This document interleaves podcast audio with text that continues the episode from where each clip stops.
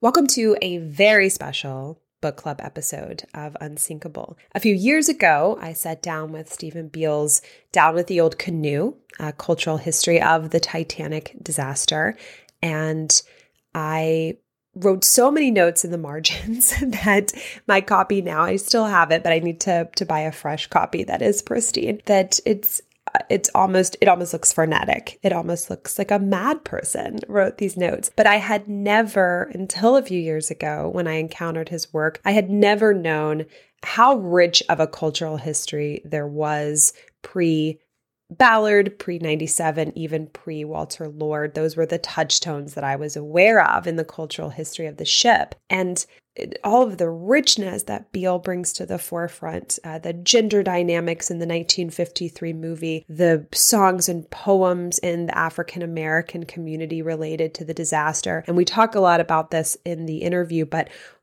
just building a sense of what life was in nineteen twelve when the disaster happened and how the disaster was used by different groups of people almost as an ideological weapon to uh, make their points politically in terms of race, class, gender.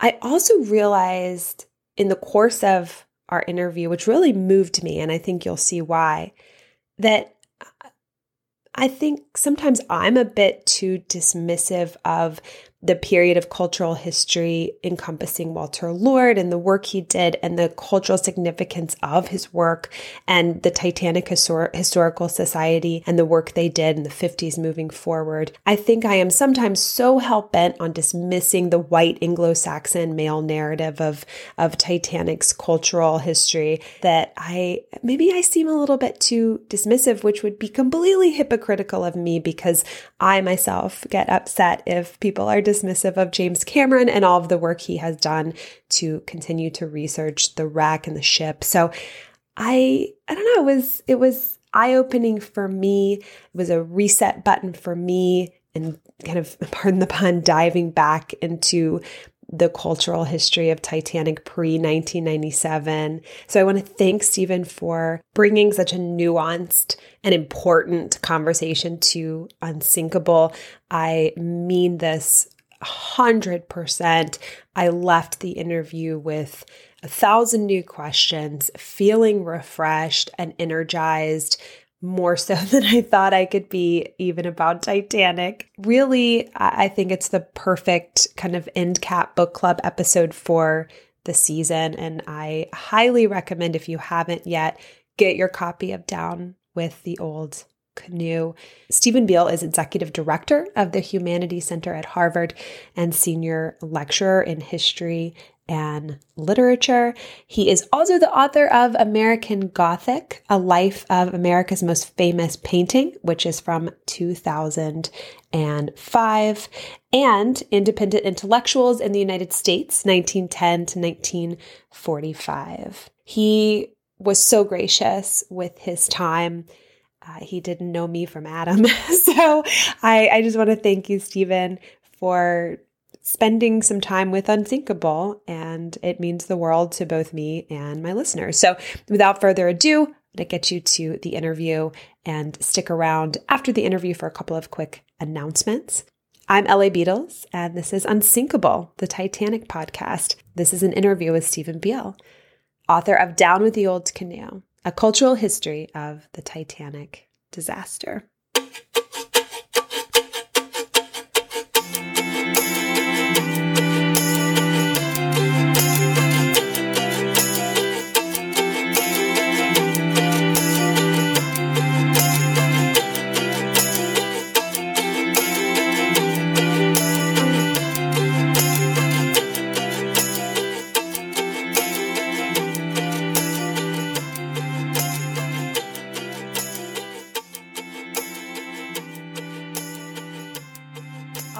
Hi there, Steven Biel. Thank you so much for taking the time to talk to Unsinkable. I, we were talking a little bit before the recording started, and I told you I was a little starstruck, which I am, because Down with the Old Canoe, I think, is definitively, you know, the most important work on the cultural history of Titanic, and particularly since it was written before nineteen ninety-seven, when a lot of us are our kind of journey with a cultural understanding of Titanic begins, uh, especially for my, you know, age bracket. So my first question, and it's the one I ask all of my guests, is how did you come to Titanic? And I think the depth of research that you've done on Titanic since whenever your sort of first moment of, you know, I I think it more than any other guest I've had, I'm so curious to hear what the answer to this question is. So I would love to hear just how you came to want to study Titanic so in-depthly. Thanks. Uh, thanks so much. And it's it's really nice to talk to you. Um, I, uh, I I came to it quite indirectly, uh, like a lot of people of my generation and even older generations. I think I read Walter, I know I read Walter Lord's Night to Remember at some point as a kid, but I didn't, I didn't really get the Titanic bug uh, at that point. And I was finishing my first book, which is of the same era, about the same era, but pretty remote from Titanic. And I was reading about Henry Adams, who was the grandson and great-grandson of American presidents, John Adams and John Quincy Adams. And Henry Adams was a kind of fixture of Washington, D C society, but he saw himself as a failure given that pedigree. Uh, he himself was a historian. Anyway, I was reading about Henry Adams, and I found out that he had passage booked on the second trip of the Titanic. That is, he would have gone from New York uh, to to England on the on the second trip of the Titanic. And when it sank, he wrote these just fantastic letters reflecting on what this meant. And he was in his early seventies at the time. He was cranky. He'd been a curmudgeon basically his whole life, uh, was not uh, was not a big fan of the emerging twentieth century, really th- questioned deeply the whole idea of progress that was central to uh, the faith in technology and American exceptionalism and all of those things. And so, you know, given that perspective, he writes these really dark letters about the Titanic and what it meant. Uh, he connects it to uh, the implosion of the Republican Party at the time, or what he mm-hmm. thought was going to be the end of the Republican Party, because Taft and Roosevelt were slugging it out for the nineteen twelve uh, nomination. Uh, and, and then, you know, he just kind of, it, it's kind of an "I told you so" moment for him, right? I've been I've been raising questions about our, our naive faith in progress for a long time, and and, yeah, and, here, and here you go, right? And so I don't know, that kind of that that just planted the seed that there must be a lot of other people reflecting on these things in nineteen twelve. From there, I, I kind of quickly leapt to some of the folk music that I write about in the book, and that. Mm-hmm. gave me the title for the book, but particularly Jack John, uh, particularly um, Leadbelly's song about Jack Johnson and the Titanic. Mm-hmm. And that kind of suggested that there were going to be other really rich veins to pursue in terms of how different communities reacted differently to to the sinking and derived different meanings from it. So that's that's how I got into it, not out of a, you know, not of a out of a particular love of ships or shipwrecks or things like that. No, that's, it's so interesting. And I, I think I, you know, I did an episode on Joseph LaRoche, the Black man on the Titanic. And so I, in that episode, I, and I used your book heavily, but I did get to touch on that for listeners a little bit, some of the connections between how, you know, Black Americans were interpreting the disaster through song, and, and the relationship of, of, the absence of, you know, a Black presence on the Titanic, and how even that created a cultural history all in its own. I mean, that's a perfect segue to my first question, which is, you know, your book, and and listeners, I so this is a book club episode, and I've encouraged them to read, although I think, you know, listening and then reading, or reading and listening, is fine either way with how we do these. But I think the richness of each chapter, your your research, I mean, every chapter is is really a, almost a standalone work in itself, with the richness of the research. And so your book is this wonderful combination of academic work and accessibility. You know, the average Titanic person can pick it up and read it easily, whether they have any academic training or not. And that's not the case with every, you know, academic work, unfortunately. And so why do you think, why do you think that your book is the rarity, though? Why do you think that academics have been scared away from the Titanic story? I talked about this with uh, Gareth Russell, who wrote Ship of Dreams. He was on a few months ago, and we talked about this a little bit. But I, why do you think that is? Why do you think that that bridge, you know, I I went to obviously undergrad and then grad school in history. Never once was the word mentioned. And I, I'm curious, as an academic, what you think is the answer to that? Like, why do you think there's such a gap there? Yeah, that's a great question. I I, I should say, and, and this goes back to your question about how I got interested in this. Um, I wrote a very academic book for my first book, which was based mm-hmm. on my dissertation. And um, like many people then and still, uh, maybe even worse now, uh, the academic job market was not awesome. And I was adjuncting and was, you know, really committed myself to trying to write my next book in a way that I would reach beyond a fairly limited, specialized academic audience. Mm-hmm. So, um, so when I realized that there was something in the Titanic that hadn't been written about, uh, that there hadn't really been a cultural history of the Titanic, I, I, I thought, okay, this is an opportunity for me to try a different kind of writing. And, and, um, uh, and it's really generous of you to say that it, you know, that I succeeded in absolutely uh, bridging, yeah. bridging that, that, uh, divide. I think, I think the main reason why academic historians are not particularly interested in the, in the Titanic is because rightly, uh, they don't think that in and of itself, it's a transformative event, right? That in the scale of the twentieth century, right, there are much more important, intrinsically mm-hmm. important events. I mean, World War Two, I mean, World War One comes, uh, you know, two years later, and the Depression and World War Two. I mean, the, the rest of the twentieth century, yeah, is rich in, in in disasters that claimed a lot more lives and that had more of a significant and lasting impact in various uh, in various uh, dimensions. So it's hard, it's I think it's hard for academic historians to answer the so what question, right? Which is central to what academic historians are concerned with. Why does this mm-hmm. why does this matter? Why does this event or series of events matter? And aside from, you know, changing certain regulations and practices Um, in, uh, in in in the shipping industry, there isn't a lot that you can point to. Um, mm-hmm.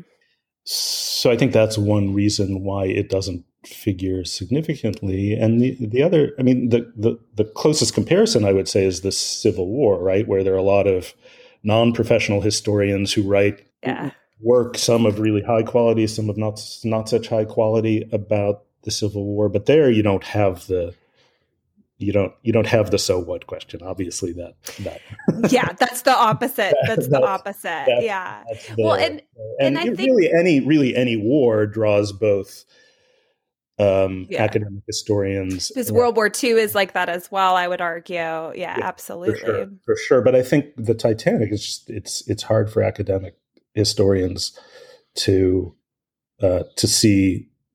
to see any inherent significance mm-hmm. in the in the event itself, which is why, you know, really the only, maybe there's another way that in my imagination I can't think of, but, you know, really the only way of approaching the Titanic from an academic perspective is to think of it, to think of it in terms of its meanings, not in terms of writing another book about what happened that night, yeah. right? Mm-hmm. Uh, yeah. Yeah, and the other thing is that there are so many books, and already were so many books when I started in on this, that do a so really many. good job of um, of reconstructing and filling in gaps and narrating the various stories of of what happened. Um, Yeah, it's, and a lot of books are concerned with just reconstructing the minute by minute. And that is a different type of history, obviously. And that's not what I do. I, that's why your book was so important to me. What I want to do is just kind of make the map abstract, zone in on different parts of it, zoom out. Obviously, the cultural history is hugely important to me. Do you see that changing, or do you see Titanic as sort of always kind of in the corner that historians won't maybe necessarily want to to integrate? I don't know. Because as you were talking, I was thinking like my whole podcast is about this, but you're right, right? I did just an episode on the Lusitania a few weeks ago. And you look at something like the Lusitania, way more significant in so many ways, you know, in World War One. So it, it is, it's so true. And I think to some Titani- Titaniacs, what we're saying would almost be blasphemy. But it is true. The the meaning of Titanic is what is kind of shoved into it by different groups of people. Yeah. So do you, I mean, I know it's kind of beating a dead horse at this point, but do you see that ever changing? Or do you think Titanic will always kind of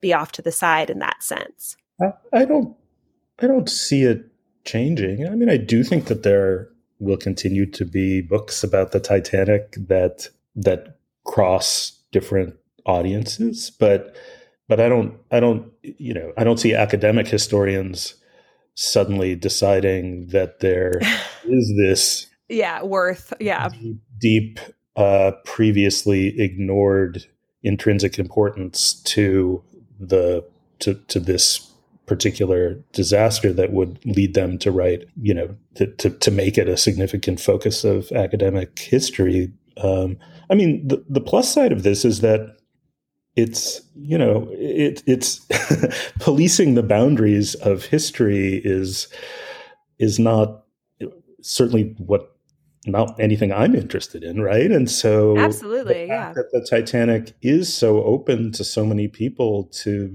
research on their own without, you know, having mm-hmm. to go through this sometimes brutal process that you and I endured of getting. Oh, absolutely. Oh, a hundred, a hundred percent. You know, yeah. It, and I, it's I think fantastic that, that it's, that it's open and it's mm-hmm. inviting and people find their angles and people don't obsess about why, why does this matter? They're interested in it because they're interested in it, because it's a dramatic event and because it has all of these moving parts to it. And there's always as, as, As uh, as Walter Lord said, there's always something new to, or seems to be, always something new to discover about it. Yeah, there's it never, some, there's some no argument end. To make about it that might seem petty to academic historians, but that is not to others, right? You know, every few years I read something about, you know, the the composition of the of the rivets, right? And the...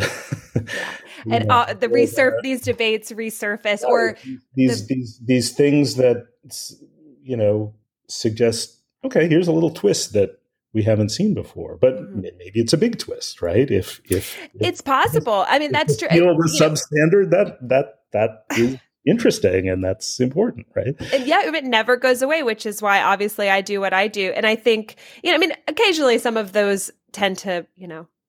be in the more kind of conspiracy theory camp, but but, but you're right. I, a lot of them are. I mean, that's why I do what I do. I think there are still stories to be told, not only on certain passengers that have you know maybe been ignored, and then their lives can kind of scale out to you know stories of immigration, stories of race, stories of gender, which is obviously a huge part of your book. And I wanted to talk about gender a little bit because, you know, basically everything that we just talked about is, you know, and you said it so beautifully, like Titanic has the meaning that a group of people put into it. And, you know, you write so much in the book about the gender dynamics coming out of nineteen twelve and how various groups, you know, women's suffrage movement or their uh, nemesis uh, use the Titanic to their own liking, right? To kind of paint the picture of gender dynamics in America at the time. Do you think that that narrative of, you know, Anglo-Saxon white male heroism, Astor on the deck of Titanic with the cigar, do you think that that still informs our understanding of it? Or do you think that we've moved past? I mean, I, I guess I just, to me, that's the number one debate I I tend to have with listeners, with guests that come on. It always circles back to that. Do you think the story of the Titanic is just permanently handicapped by that? Or do you think there's a way to, I don't know. I just would love to hear now that you are a little bit removed from writing this book because gender is such a big part of your book, which I adore. So what are your thoughts about that now, kind of, you know, in the aftermath of writing this? I don't I don't think it, it handicaps anything, but I I think it's there. It's not like, you know, I'm sure in some dark corner of the web you could find somebody who still thinks that the Titanic disaster proves that women shouldn't have the right to vote. But, uh, you know, it's yeah, pretty unlikely. Yeah. yeah. Um, are there still are there still people out there who think that the Titanic provides lessons about gender differences and gender hierarchies and uh, the importance of chivalry and how chivalry is more important than certain conceptions of equal rights? Absolutely. I think there are people out there who derive still that lesson. It's not certainly not the predominant lesson of the disaster that it was in for a lot of people in, in nineteen twelve. But I do think that that The, the the stories about gender, about women and children first, about chivalry do, I mean, they certainly inform James Cameron's movie, right? Because he's trying to flip that on its head. He's trying to make the, he's, he's, he's tried to, and successfully does, make almost everybody in the first class absolutely loathsome, right? I mean, aside from aside from Rose and a, and a, and a you know Molly and, Mar- and Margaret Brown, who is yeah. Molly in the movie, but that's yeah, I, yeah. I, that that's my bone to pick with that. It's is it, he calls her Molly, not Margaret, yeah. but yeah. yeah. um, so uh, it it's it was still on those filmmakers' minds in yeah. the late nineties, but I think it's it, it's not.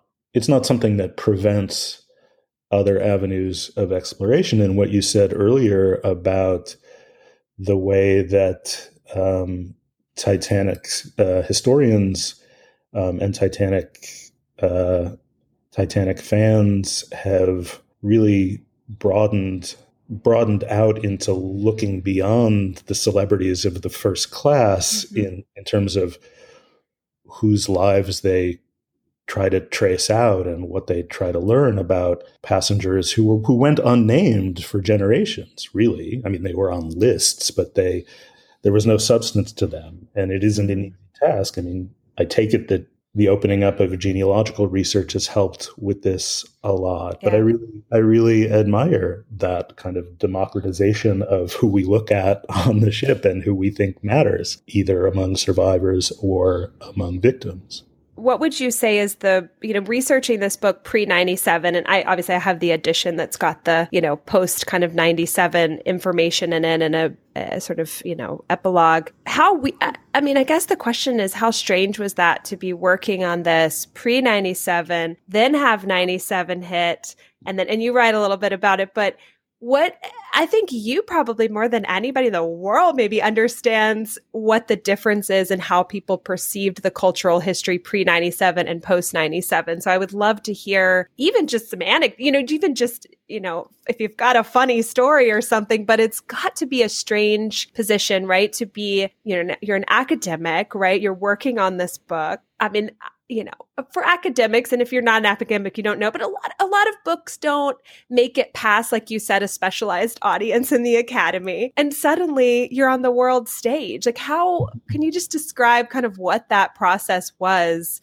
like? I'm just so curious. Yeah, it was, I mean, it was totally unexpected. And, you know, maybe the, the most notable moment of just dumb good luck on my part to come out with a book about the Titanic uh, just as all of this stuff was happening. I think what, what people don't remember is that even before the movie came out, there was a Tony Award-winning Broadway musical. Yeah.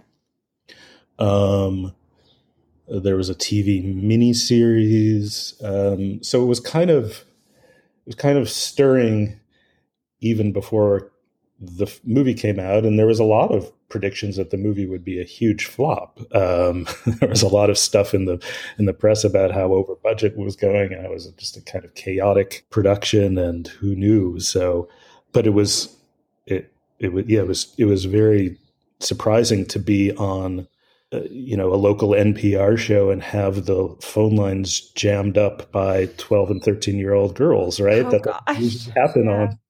Uh, on, I probably on, was one on, of them. I don't know. College, right? And so, you know, who, uh, you know, they screen those questions. So, you know, there wasn't a lot of screaming about Leo, but the um, it, it was yeah, it was it was great. It was it it definitely meant that, however, what, you know, whatever criticisms I may have of James Cameron's movie, you know, I I wouldn't complain about the uh, about oh, um, the, and I think both the, can exist. Yeah, about the, about the effects that that had. It just made anything with Titanic in the title, you know, just took off. Even books with footnotes like mine kind of took out took off mm-hmm. way beyond what anybody uh, would have predicted. Um, and I and I do think that it you know, it did it it absolutely and probably permanently shifted how we think about the Titanic. It's just hard to, in it's it's hard to it's hard to f- spend time with the Titanic without having images mm-hmm. and characters from that movie in your head now, right? That's who comes to mind. Do you think that pre ninety-seven, the, and you write obviously a little bit th- about this in the book, do you think pre ninety-seven the biggest, the touchstone moment for most people was Ballard finding the wreck? Would you say that that pre ninety-seven or pre, I guess, ninety-five, ninety-six, when all this news is breaking that there's a new miniseries, a new movie, that that was the moment that that the average person's kind of images, like in, images in your head sort of reverted to, was the Ballard? Definitely. Yeah, yeah I mean, I, I ended up I ended up dividing the book more or less in half between focusing on nineteen twelve and then focusing on two later moments. One of the later moments is the fifties mm-hmm. with Walter Lord's yeah. book, and then the movie version of A Night to Remember, um, and also the movie Titanic, and just the resonance of the disaster in the nineteen fifties. And then the eighties, right, where Ballard's discovery really does create a version of Titanic mania that, in retrospect, pales compared to. Yeah, but it was pretty movies. Big at the time, though. Cool. I mean, huge. yeah. yeah, it was, it was huge. Yeah. It was. It was. It got. A, it got a huge amount of attention, and um, it also struck a note that's always been there in the Titanic, which is this this interesting combination of reverence and commercialism, right? Or uh, that. A lot of a, a lot of what, you know, I think the people who went to the cemetery in Halifax and rubbed the gravestone of Jack Dawson, right, or John Dawson, I can't remember what I it think was. It, I think it just says J. J. Dawson, Dawson, but J. it Dawson. was John, maybe, yeah, yeah. Right. I mean, that's about. I don't know what that's about, but um, I don't know. That's what I try to. That's what I'm trying to get at, you know, with the podcast. Is I right. think. A it's moment about, like that is is what I'm trying to do surgery on, I guess. Yeah. Uh, it's about, it is about an utter fascination to the point of obsession, and, but also, you know, people have always made money. Not that rubbing the gravestone is about making money, but, but in that it was spurred by a huge Hollywood money-making yeah. movie. Um, those things have always... have always gone together. I think that's, um, and even in nineteen twelve, people were trying to sell the Titanic as much as they were. You uh, know, I mean, the even, first even movie as, is a few yeah. weeks later. Yeah, yeah. absolutely. Yeah. And do you, what was that process? The, I, the memorialization process I think about a lot as we enter in, you know, now we're so deep into this next century. You know, there's a lot of debate about, you know, artifacts. Ballard is still very vocal about this. There's Ocean Gate that runs expeditions down to the wreck now. And, and I don't want to get into the, you know, tit for tat debate about that. I mean, we could talk about that for years and never come to any sort of conclusion. Um, and I think there's a lot of people in sort of both camps. But what was it like to sort of be on site there? And I, I guess, you know, for me as someone who, in my dream come true, would be able to go to the wreck site, even if it was just to to be there at the spot and and have a personal sort of moment of reflection. But what did that process feel like? And and as a someone who came to Titanic in this very academic way, and I mean that in a good way, that, you know, you're you're you were deep in research and and and finding the Adams letters and that sort of thing, coming to it from that angle, how did that feel? And And what was the feeling of kind of those around? I mean, because there, there is such a reverence and a solemnity, which is part of the reason I love this community so much. So Well, I think I think George Tulloch, who's the reason that I went on that expedition, really epitomized that. You know, I mean, he was a businessman, right? And he got himself the salvage rights, and he absolutely, within certain limits, which not everybody thought he respected, but within certain limits, mm-hmm. he thought that it was his mission to preserve the memory of the Titanic. And he made the case quite eloquently at times, I thought, about why salvaging artifacts and having them travel around the world in mm-hmm.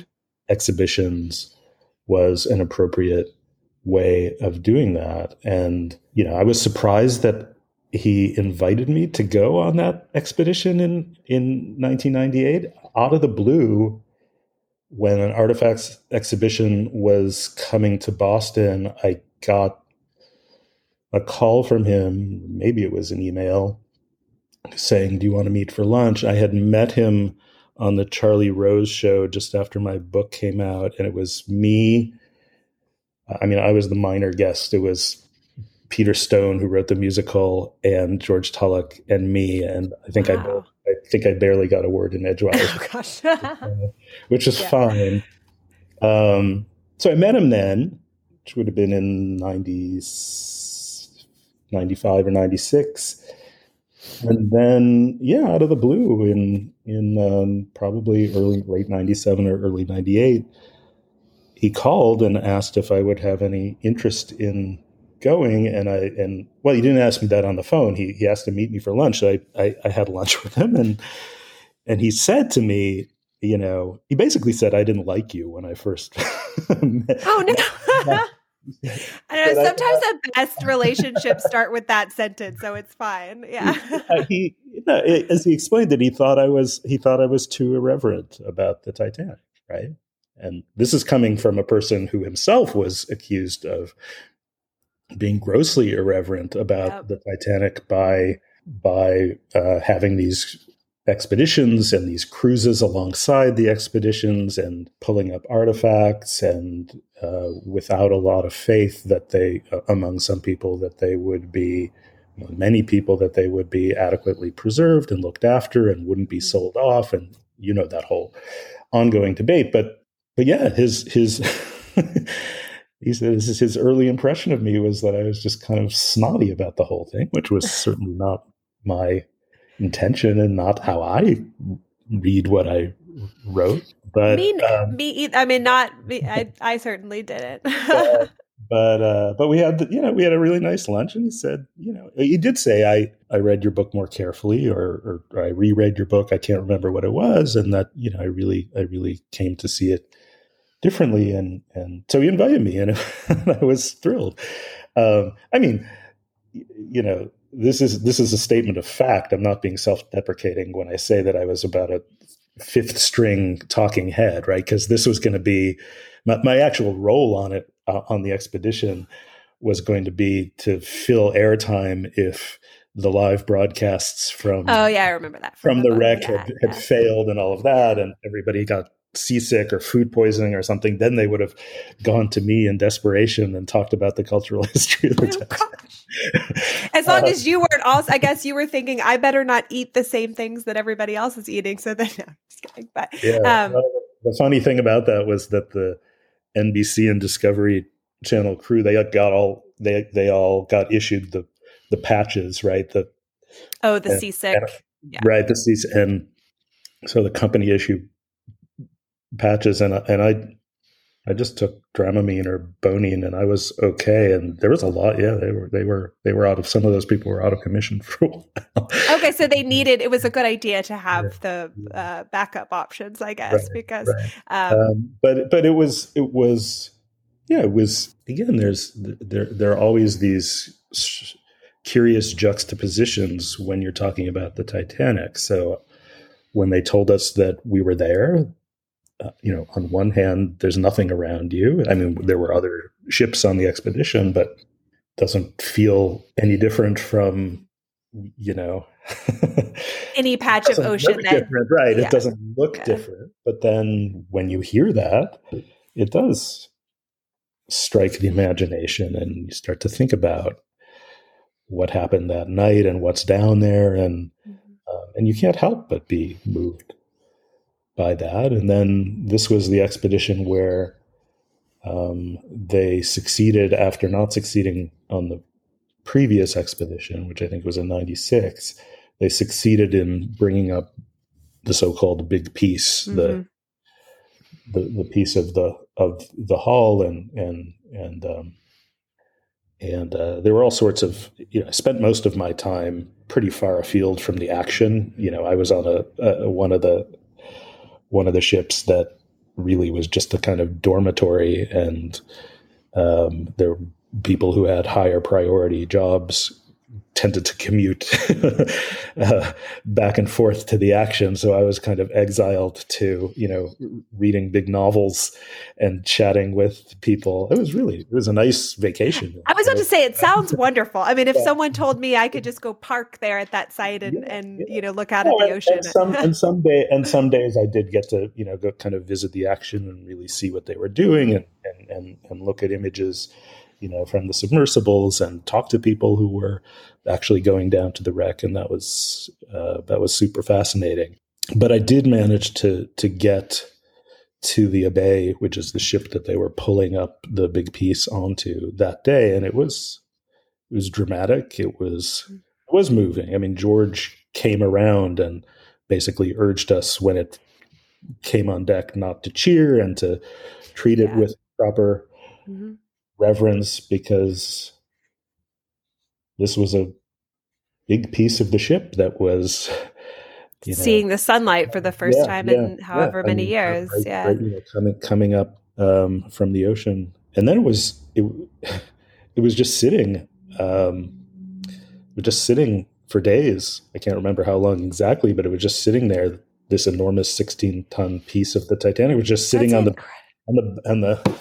the bow of the of the Abbey f- until we got back to Boston.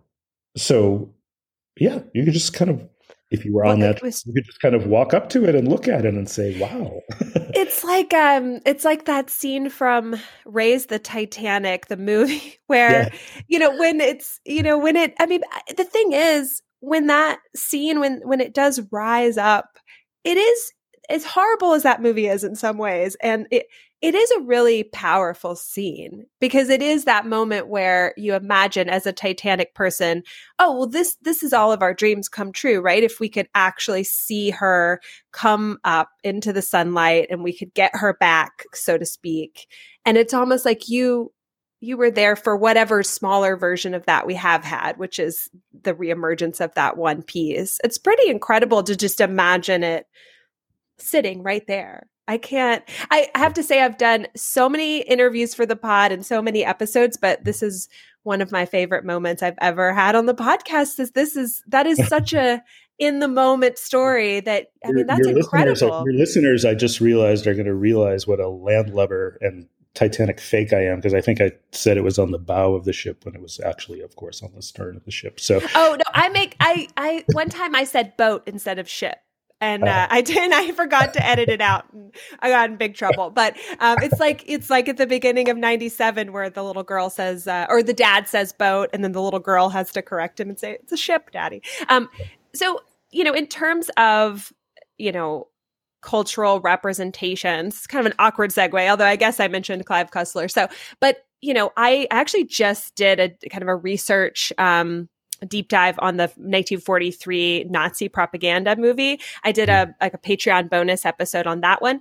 And so it's really on my mind, like just the kind of legacy of the film adaptation. So, you know, and you write about this in the book, obviously, but what is your takeaway on the kind of now collection of films from all the way nineteen twelve, say from the Titanic to, you know, they're still making them. There's Titanic Blood and Steel that wasn't too long ago and that sort of thing. Titanic six six six, a horror movie that came out a few weeks ago.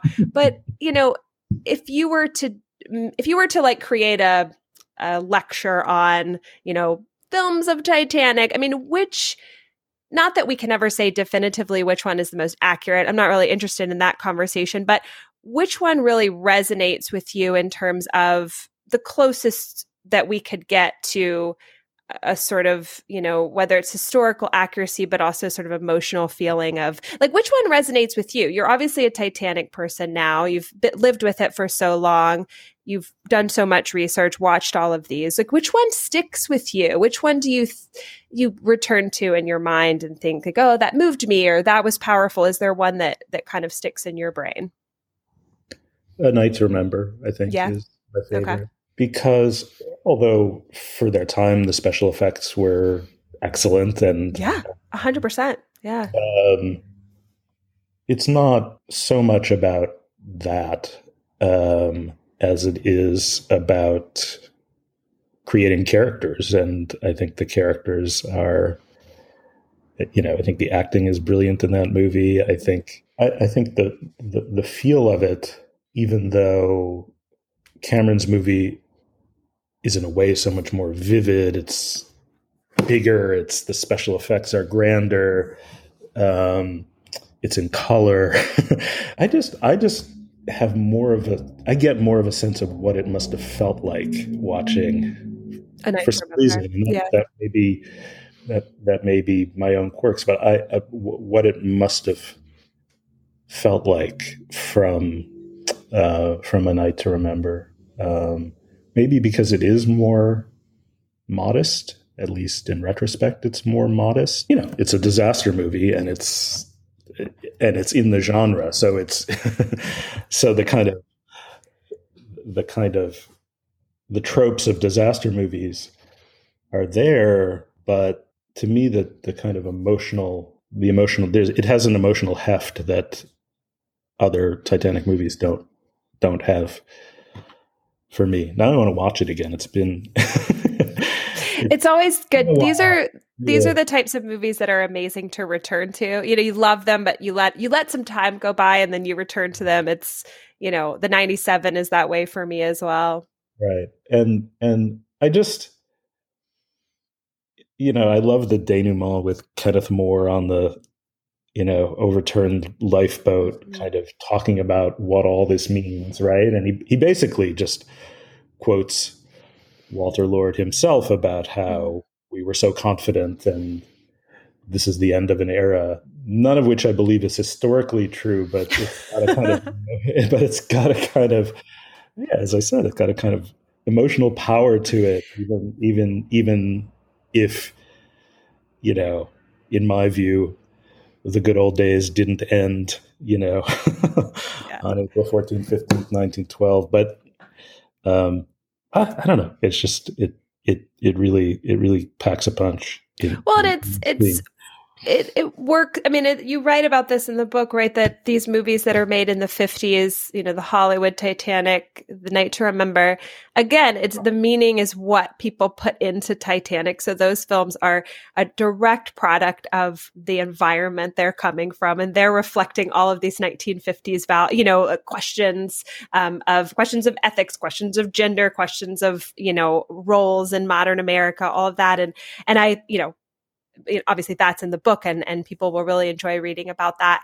But yeah, I think, you know, in terms of Uh, you know, it's weird because the forty-three Titanic, even though it's a Nazi propaganda film, which is, you know, blood on its hands, but it is the first movie that is called simply Titanic. And it's also the first one that really combines the, you know, his, well, their version of historical accuracy with, you know, these fictional characters that are sort of implanted into the story. And so, it, you know, the Cameron movie, all of the movies since are very much in that lineage in a weird way, which is, is so strange to say since that the circumstances of the forty-three movie are, you know, not great, um, sure. to say the least. But um, I, I guess my last couple of questions, one would be, you know, when you were researching this work, and I know, you know, this has been decades ago now. And so I, you know, but I, I'm so, that's why the Big Piece story really got to me. When you were researching,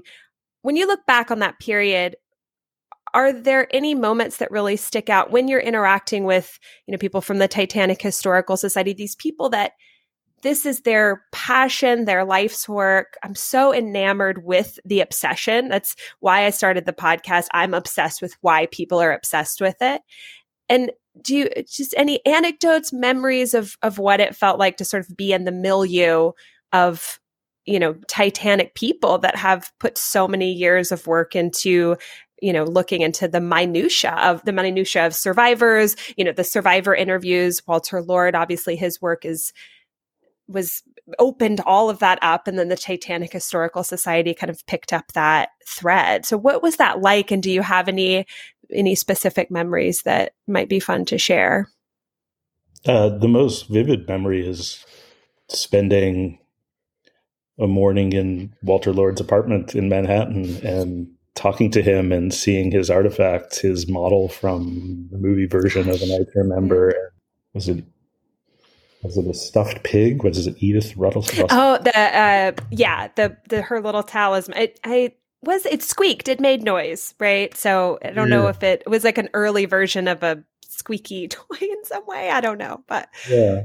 I mean, Walter wrote a lot of books about a lot of different subjects, but you could tell that the Titanic, I mean, it kind of made his name, but it also was really near and dear to him just based on what he had, you know, on display in his in his apartment. And he was absolutely fascinating to talk to, to hear how he got interested in it by, um, you know, being on a trip on the Olympic, and and and he really, he really did, he really did. When I asked him what what he thought the lasting contribution of A Night to Remember was, I mean, to me, the lasting contribution of A Night to Remember is just how painstaking it is, and also just what a great read it is still, just the way he he moves us from one point on the ship to another, and the way that sometimes time seems to be going really quickly and sometimes time seems to be almost stopped. And and um, it's a really skillfully written narrative. And even if some of the details have been questioned over time, I, I think it's still... just as a as a read, it's still, you know, the the the most exciting book to read about what happened. I, I absolutely agree. Yeah. And um but but but what he said and, and what more or less ends the book and ends the movie is he really thought his contribution was was this point about this this idea of of the end of an era, and that the you know everything changed after the Titanic. And as I said, I wholeheartedly disagree with that, but it has a kind of poetic truth to it that is um, that's moved a lot of people over the years. Not not always in positive directions. I mean, I think I don't you know one of the problems with romanticizing the good old days is you ignore a lot, right? And one reason why I I guess somewhat perversely start decided to start the book with other events happening uh, in April nineteen twelve was to upset that idea that everything was calm and everything was placid and people knew their place and um, in you know and and and and and everything was just hunky dory in April nineteen twelve. So I'd start the book with um, with a series of lynchings that happened in March mm-hmm. and April nineteen twelve, and with Um, and with vigilante violence against radicals in San Diego, and with an enormous women's suffrage march um, in New York City. And it's on the date of, that's the day of Astor's funeral in New York, right? Right. Yeah. Right. So I guess I was, you know, challenging Walter and, and the kind of, uh, propensity for nostalgia that that, you know, end of an era construct um, offers up. But I still, I still really admire that. I think it's, ah, yeah. I think, I think it's a, I think as a sort of literary trope, it works beautifully as, as, as a, well, it's the story. As yeah. And he, he as history, it's not, it's not awesome, but as, as a literary trope, it works. It is. And, and, you know, he, what he took is, I mean, he showed us, right, that the story of Titanic is, I mean, it is literary, right? Two and a half hours. It's a morality play. It's it's two and a half hours where, char- you know, and as he wrote it, you know, these real people, but characters are kind of walking through this scenario. And absolutely, I mean, he framed it in the way that we all think about it. He, you know, put, he implanted that emotion in us, I think, that wasn't even there before. Do you, this is an impromptu question, and then I'll, I'll get to kind of wrapping everything up, but you meant to, mentioned the word, you know, romanticizing.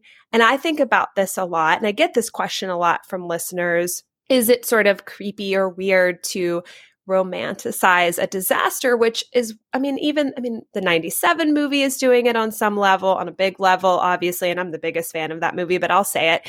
And we have, you know, museums now that sell merchandise, like recreation of the teacups. And, um, you know, there's people on Instagram that are painstakingly recreating Edwardian dresses that are, you know, to wear to Titanic dinner parties. And I, I kind of stand with you. It, I think it can be both. There is, you know, a reverence that we should have and have to have that I think maybe at odds a little bit with that, but I think it's okay to question it and also to really appreciate people's obsession with it. But do you feel like that? I mean, do you think that the, the romanticizing that, that nineteen twelve moment, I don't know. I mean, it, I guess academically it's a little bit, I hate to use the word dangerous because we're not talking about, you know, medical uh, issues, but I, you know, I don't know if it's, if it's a little date that does bother me sometimes, right? That this, you know, this idea that in a pre-nineteen twelve world, everything was sort of um,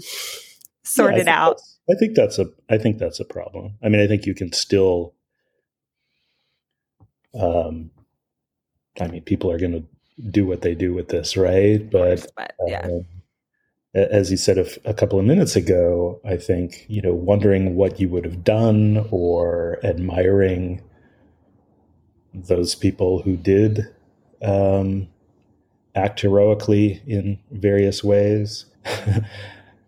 You know, you asked you asked about encounters that I had when I was researching the book, and um, I did encounter um, some people. Um, you know, this is a sort of very small set, or was a very small set of Titanic obsessives, but there are uh, Titan- Ti- Titanic fans who are convinced that they were on the ship in a previous life, right? But the interesting thing about that is that they, is that they, they're always in the first cabin, of course, right? Nobody, oh, nobody yeah. can imagine that they were a Syrian immigrant, right, in their previous life. Maybe they can. I don't know, but well, but, yeah, but no, the people I, see, I the people I, I encountered you... imagined that they were they were know, at, they were Madeline Astor, or they yeah, were exactly, yeah, exactly. So make of that make of that what you will. I just. To I me, that is I, so interesting that that group of people exists. That to me, it blo- it blows my mind, and I love it. And now I just want to I want to talk to everybody, right. you know. But but with I'm like you, I I think I call it just like healthy skepticism, right? I I love it when people are obsessed with something, but I, I definitely like you know hang back with the academics view a little bit on things. But I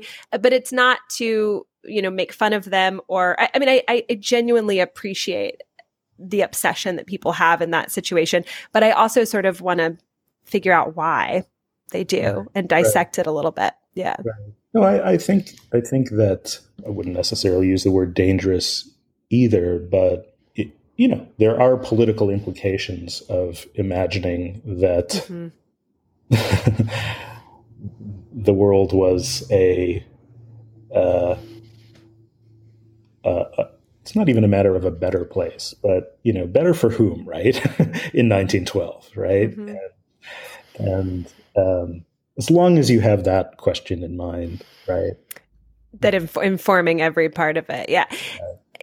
You know, typically I, typically one of the last questions I ask every guest, and probably my listeners are like, you know, move on. Let's let's ask a different question. It's probably enough now. But I, I tend to just ask, you know, why Titanic? Why is it something that um, we always return to in terms of, you know, our, our, our, our analogies that everybody understands. Now it's memes that everybody understands. I mean, my husband and I, um, he probably knows more about Titanic than any software engineer in the world. Let me just say that. But that's a conversation we have is, you know, we should be watching a show. It happened last night. Uh, we'll watch a show, Titanic reference, a movie, brand new movie that just came out, Titanic reference.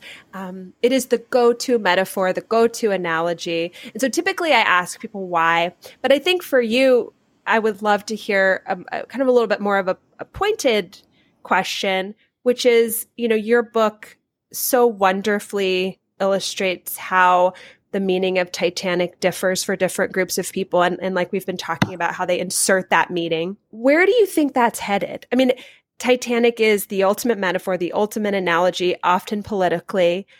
Where do you think that people might use that moving forward? I mean, you know, I've I've seen people make pandemic, you know, connections. So I, I just, I don't know if, you know, not to put you on the spot, but have, have you thought any about kind of where those metaphors and analogies and comparisons might go in the future? Like, do you think we're going to keep returning to it as that? Or do you think it might eventually fade as the ultimate, you know, meme that everybody understands? It doesn't seem to fade.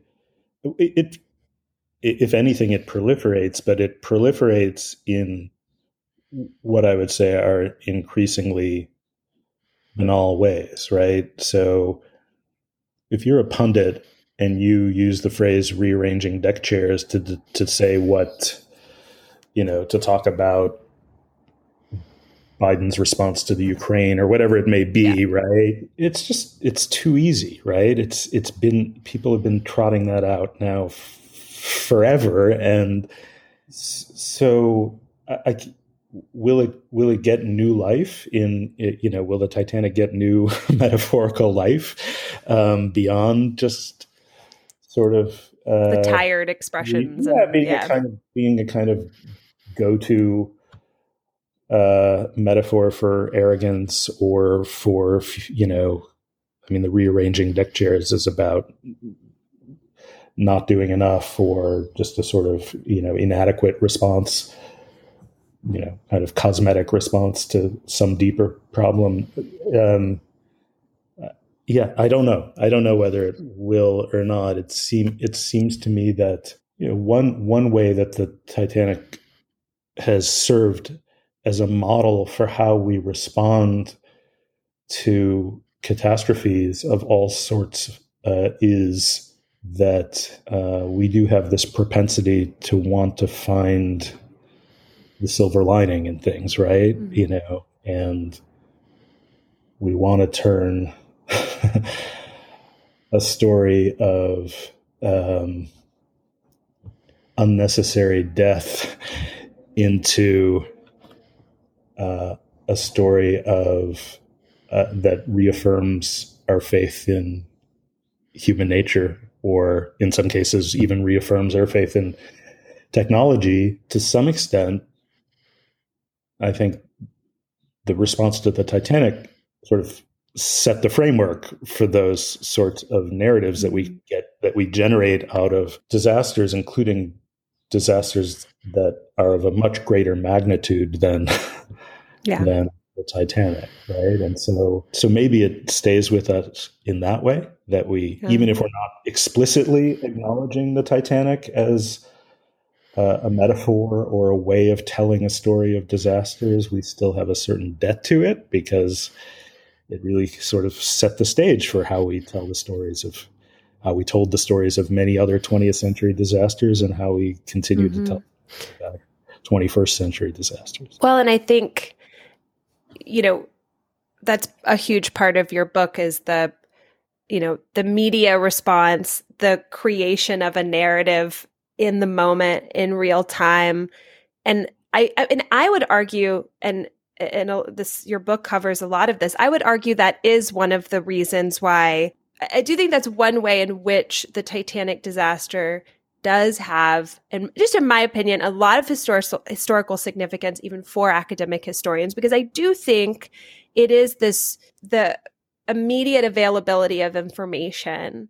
And how that disaster is reported in nineteen twelve in newspapers. And, you know, some of it's horrific. I mean, some of it you've got, I, I did a Captain Smith episode and I was digging into some of the news coverage and you've got, you know, third class passengers, where they're taking their story for the newspaper and then they're just cre- adding on and creating, you know, they're putting words in like a third class woman's mouth. I, I read about and, and, you know, this claim that she had seen Captain Smith like brandishing a revolver at the end at third class passengers. And, and so some of it is just horrible that, you know, that the media, um, some of the media reactions, but it is this first, uh, in some ways, I think one of the first ways we have sort of a real time public reaction in that particular way.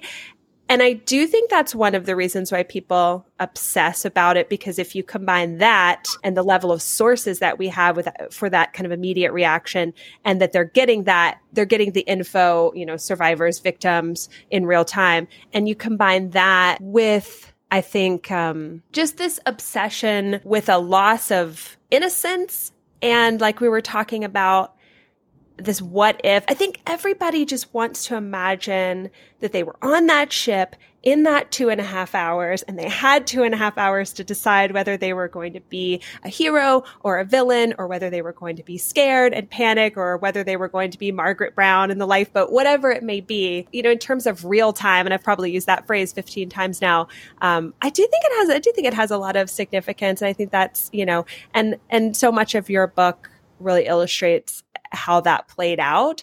And I think the number one takeaway that a reader who maybe hasn't read a book like yours on Titanic will get is exactly what you said a few minutes ago, which is that life in nineteen twelve is not necessarily what you thought it was if you only have a passing knowledge and understanding of the Titanic story, that it is a world in, you know, the U S is a country in turmoil. There's, it's a world in turmoil, and we're sort of on the cusp of modernity, yes, but it's not like modernity just pops up. It's not like, you know, oh, I woke up today and things seemed modern, that, you know, that there are these, you know, simmering and almost boiling pots all across the United States. And I think your book, more than any I've read on the disaster, does such a good job of framing what the world and the country looks like at that moment, and how Titanic then kind of, you know, sits down in our understanding of those groups. So, uh, I think it's very fitting that our conversation, I think, mostly circled around that theme, because I think that's the most important part of your book. And and I guess my, you know, just to wrap up, my last question would be, do you do you stay interested in it? I mean, I know you've written on so many other things, and you are very busy academic, and, you know, uh, but what has your kind of Titanic world looked like since you finished this book? Do you stay up on it at all, or is it kind of in the rearview mirror? Or it comes, it comes and goes. Uh, yeah. um, the hundredth anniversary perked up my interest again, and I yeah.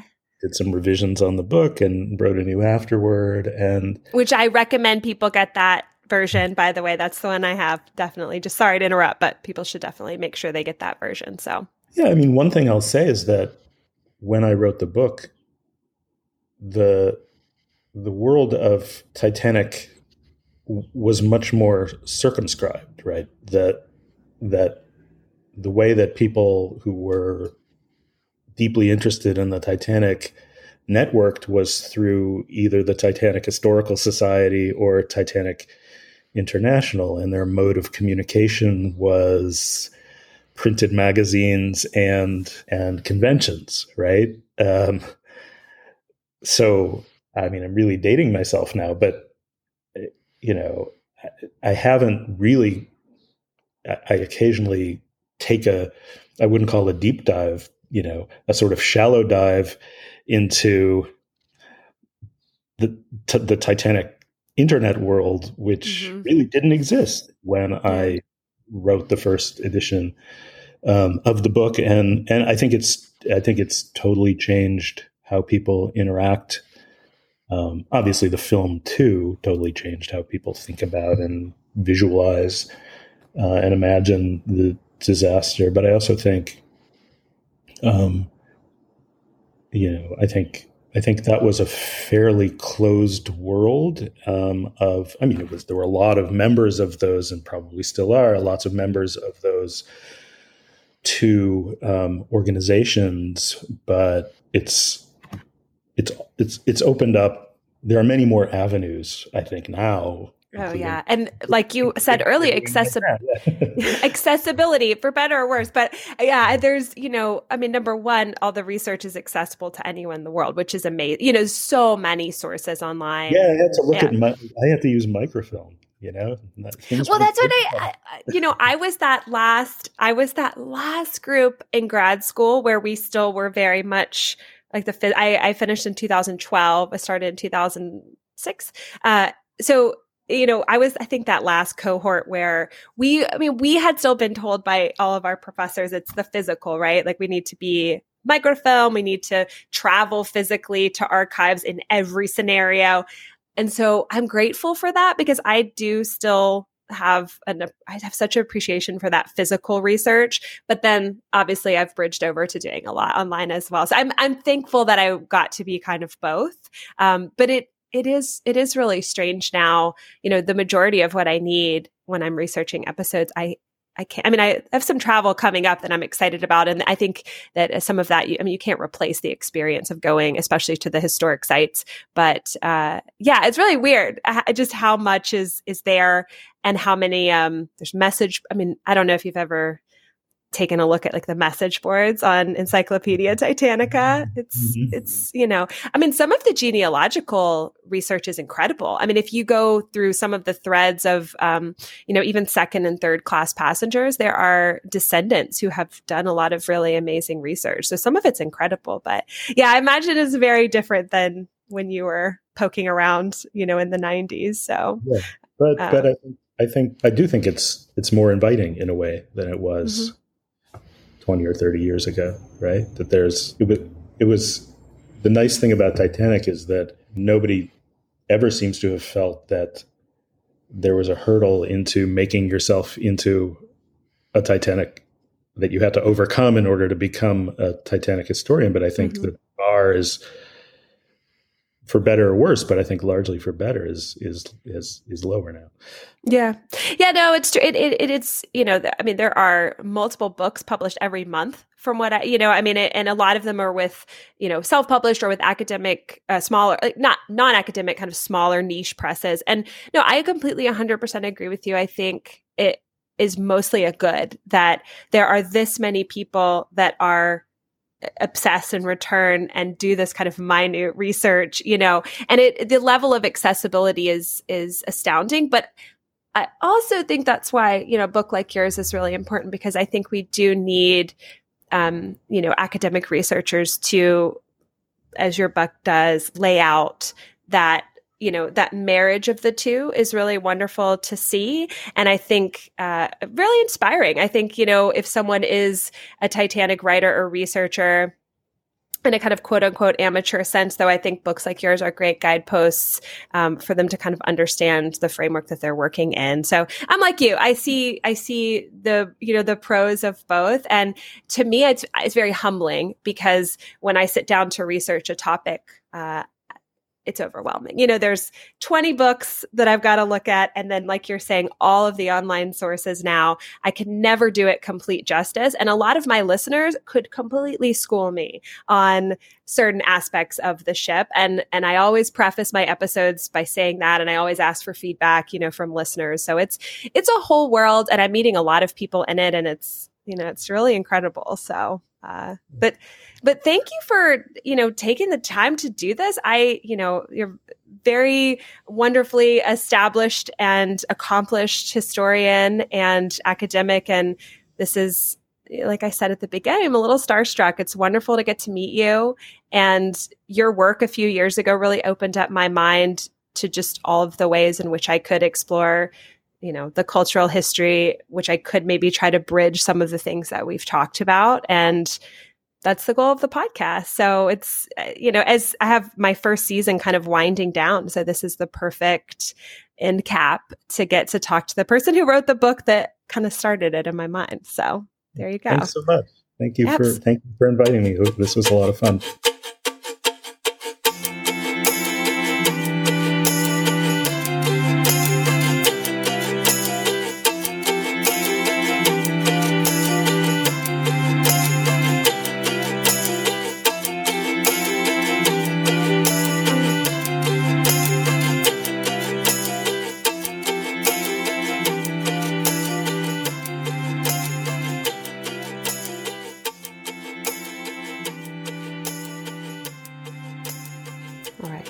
lots of birds chirping as I record this. I think the birds in Texas are strangely extra happy today. Uh, I hope you enjoyed that interview. It was truly one of my favorite moments of the whole season of Unsinkable. And I just, I interview was just a couple of days ago as I record this, and I'm still thinking about it. And it's really changed my outline for the fall and, and upcoming episodes that I'm working on, how I'm, I'm conceptualizing them. So thank you again, Steven. It was fantastic. All right. Season finale will be in a couple of weeks, guys, and it's going to be the Kate Winslet retrospective. I wanted to let you know something exciting. I did set up a Google voicemail box so that you can share your Kate moments or Kate thoughts with me. Um, you know, just a little love note to her or a favorite role or how she, I mean, she inspires me. I know that sounds cheesy, but she always has, and, and she continues to, but a way in which she does, or a funny moment of hers, you like anything, could be anything. You can still send it via voice memo if that's what you prefer to unsinkablepod at gmail dot com. But I have a new option. I have a Google voicemail number. It does not ring. This number goes straight to voicemail. So no worries. I'm not going to awkwardly answer or anything, but you can call it and leave a voicemail, and I can use those recordings on the pod. That number is five one two, six five zero, eight four one four. So please send me those. I'm going to play some of them on the podcast. I'm so excited to put that together. And yeah, we'll be wrapping up the season, but I won't be gone for long. I'll be back in probably late August, early September.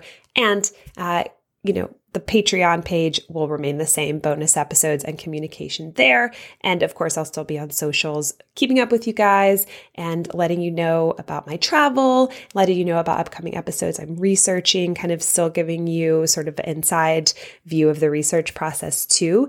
And of course, on socials, uh, Twitter and Insta, I am Unsinkable Pod. All right, you guys, I hope your summer has started off well. If you're here in the U S, I hope uh, you and yours are doing great. And as always, thanks for listening, and talk soon.